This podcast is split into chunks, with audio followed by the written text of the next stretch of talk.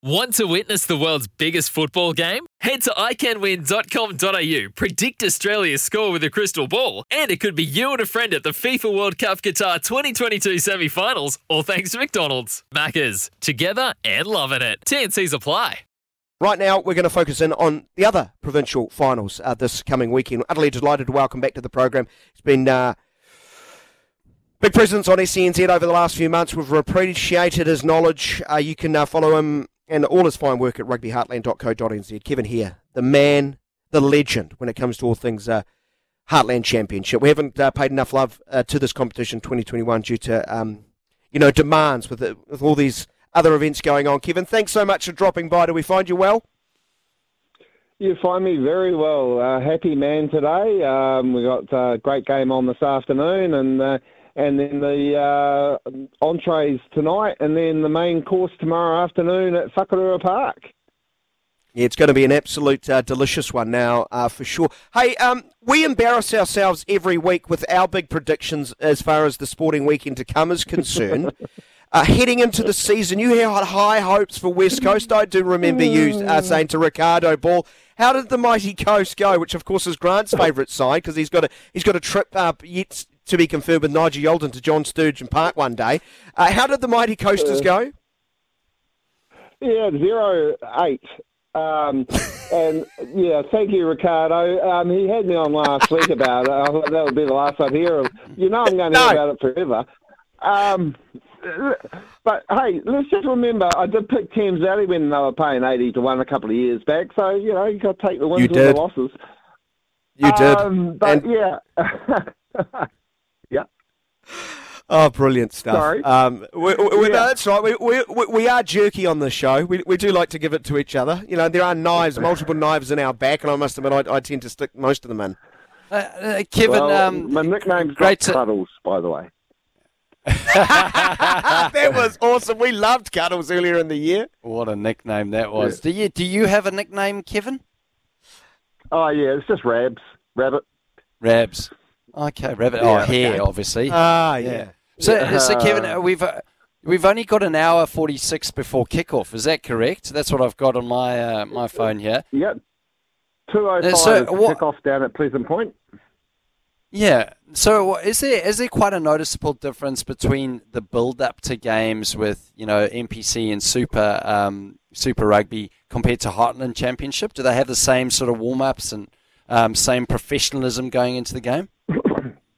Oh, totally. I mean, if you take, um, you know, uh, East Coast for example, you know, uh, they they had to get down to Levin last weekend and no accommodation, so they all just pitched the tent at the bottom of the uh, and spent the night in the bush. So you know, there's so many um comparisons with the Super Rugby boys. It's unbelievable. Uh, Oh, it's, seen the it's like pitch looking the in a mirror. It's, it's like looking in a mirror, Grant. Imagine you little cricketers have. How much complaining would you have done if you couldn't get accommodation, had to pitch a tent? I'm just trying to think. I think one of the, the, the scariest moments was probably getting into a military plane with no windows uh, in Sri Lanka and thinking this could be the last flight I'm on. But uh, yeah, I've never pitched a tent outside the ground uh, just before playoff. So that is Well, interesting. But I mean, that's what we love about the Heartland Championship is the stories we hear outside of the, the, the game. Oh, totally. And I mean, you know, and, and, and when you look at um, the games today, you know, we've got the game, uh, the Meads Cup in, at Pleasant Point, you know. Um, I mean, wasn't it only a month ago that you guys ran a competition to uh, have a field to be upgraded because it was in Yes. such poor condition? And uh, didn't Pleasant Point win that competition? So, um, yeah, so basically we're playing the Meads Cup final on apparently the worst ground in the country. so that's an interesting one as well. So uh, luckily SENZ got in and uh, helped them uh, sort it out. But um, yeah, so no, I mean th- this afternoon's game, it- it's a, it's a humdinger. I mean, you know, um, sure South Canterbury have been the juggernaut, but you know, you look at Wanganui and and, and they're just as big. And uh, South Canterbury have only won by a few points in the in recent games against Wanganui. So yeah, um, some of these odds you're seeing at the TAB are just you know nine to one for seven and under for Wanganui. It's just crazy money. Yeah, that, that is crazy, and uh, that might get a mention later on this program. Um, so let's talk more about this final. At uh, I think uh, it should be known uh, up until SENZ, um, you know, gives it a facelift. The soon-to-be Pleasant Point Rugby Club. Uh, that, that's far more fitting. South Canterbury, Wanganui. I, we're glad that they've made it through the semi-finals. With all due respects to my Swampies, and I've gone completely blank on the other semi-finalists, but these clearly were the two best sides. Only one loss between them. And of course, that came in the game between uh, each other in Wanganui, where it was South Canterbury winning by just six points. So it's always nice when the best teams make it to this game, isn't it?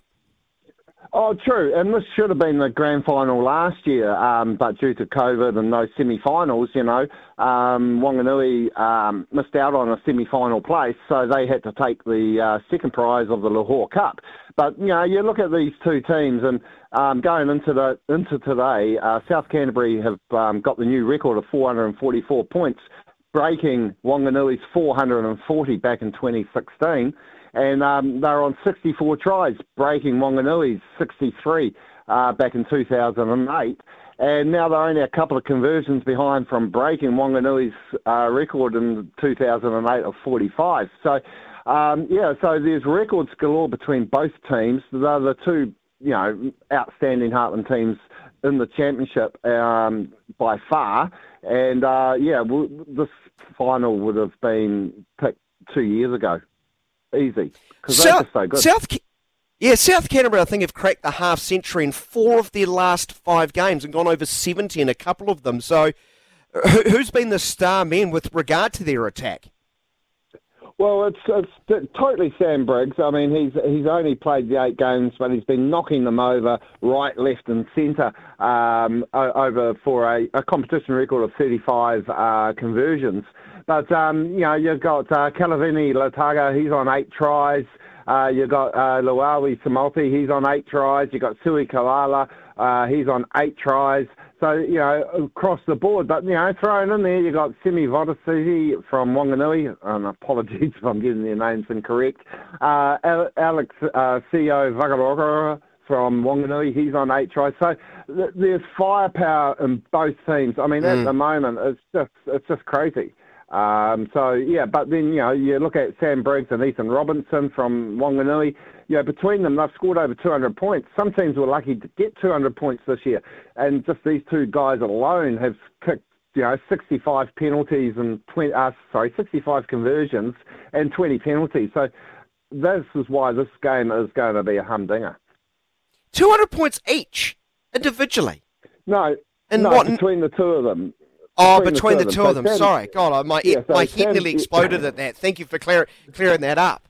Thank you for clearing that. So, Ke- yeah. Ke- Kevin, um, there was obviously, as Daniel said, six points between them in the pool stages. Now, what are Wanganui going to have to do to, to? It sounds like South Canterbury are clearly the dominant team, but there was only that those six points. So, what are they going to have to do to to get over the line um, today?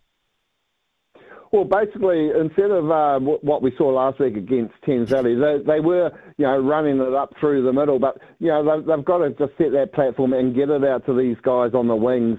Um, you know, um, basically, it's it's a case scenario of you know just keeping playing sensible rugby, keeping it tight, and when they're doing for the kicks, kick it deep because you know um, the defence of Wanganui is okay, and um, if and if uh, they want um, South Canterbury to come forward, well, they, they'll be able to hold them. And um, I, I, just believe if they can keep it tight and then flick it wide, then Wanganui can get up over South Canterbury today. All right. Okay. So let's talk about uh, tomorrow's game as he hurriedly tries oh. to bring it up his uh, screen. Oh, oh, listen to him. He's getting. Oh, you get what? You've got butterflies. what little, little flutter in the heart? Is it Kevin? No, I'm just so looking forward to this. 3,468 days since the greatest final in any code in New Zealand. Uh, 2012, East Coast were playing Wanganui at Whakarua Park in front of about 5,000 fans. They were losing 20 points to three, and they came back to snap the title by 29 points to 27. What a great era. Eight years go by, they win two games and now Hosea Gear's come in, and uh, they could have made a semi-final last year if we had semi-finals. this year they had the semi-final, they had the chance, and results went their way. They've flung open the gates at Whakarua Park. Uh, the record is, I think, 6,000 plus back in 2001 against Nelson Bays. Um, there's going to be every man, dog, and horse at that game tomorrow afternoon. It's going to be a, a, a, an event to watch at 1.05 due to logistics. They've brought the game forward yeah. an hour uh, because of Mid Canterbury. Yeah.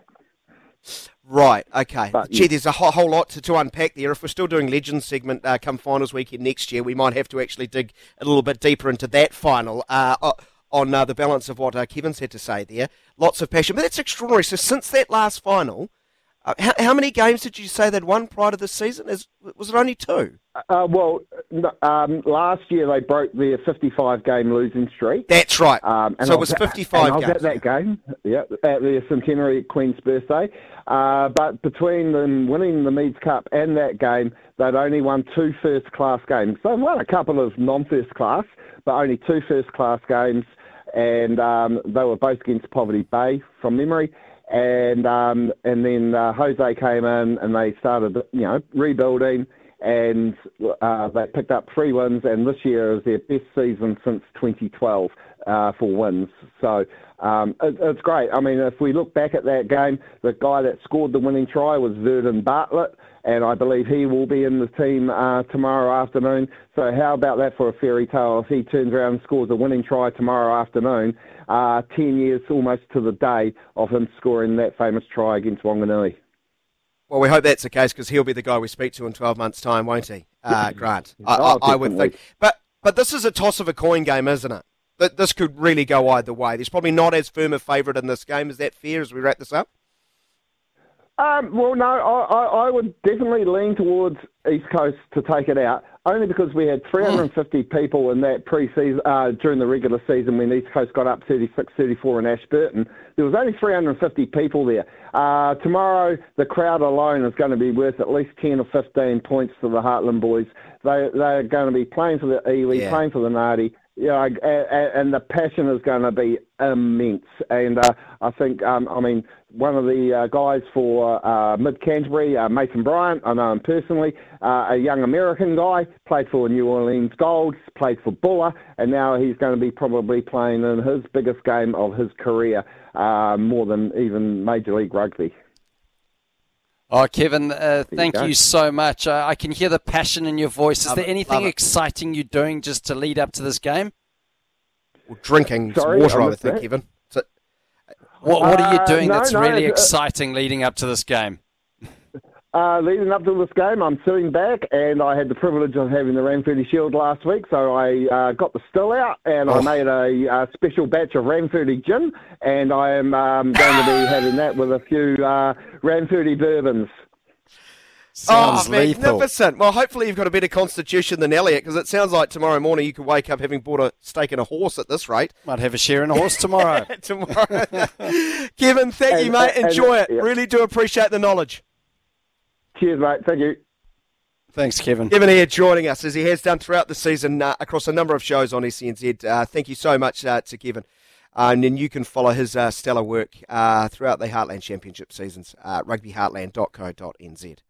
And fizz for those games now. You could hear the passion. I thought that, you know, the first game we were talking about, um, you know, the Meads final, I thought that that was the big one but he really fired up. Oh, it's a really cool storyline hearing him outline it, uh, yeah. what's happening at uh, Ngāti Coast.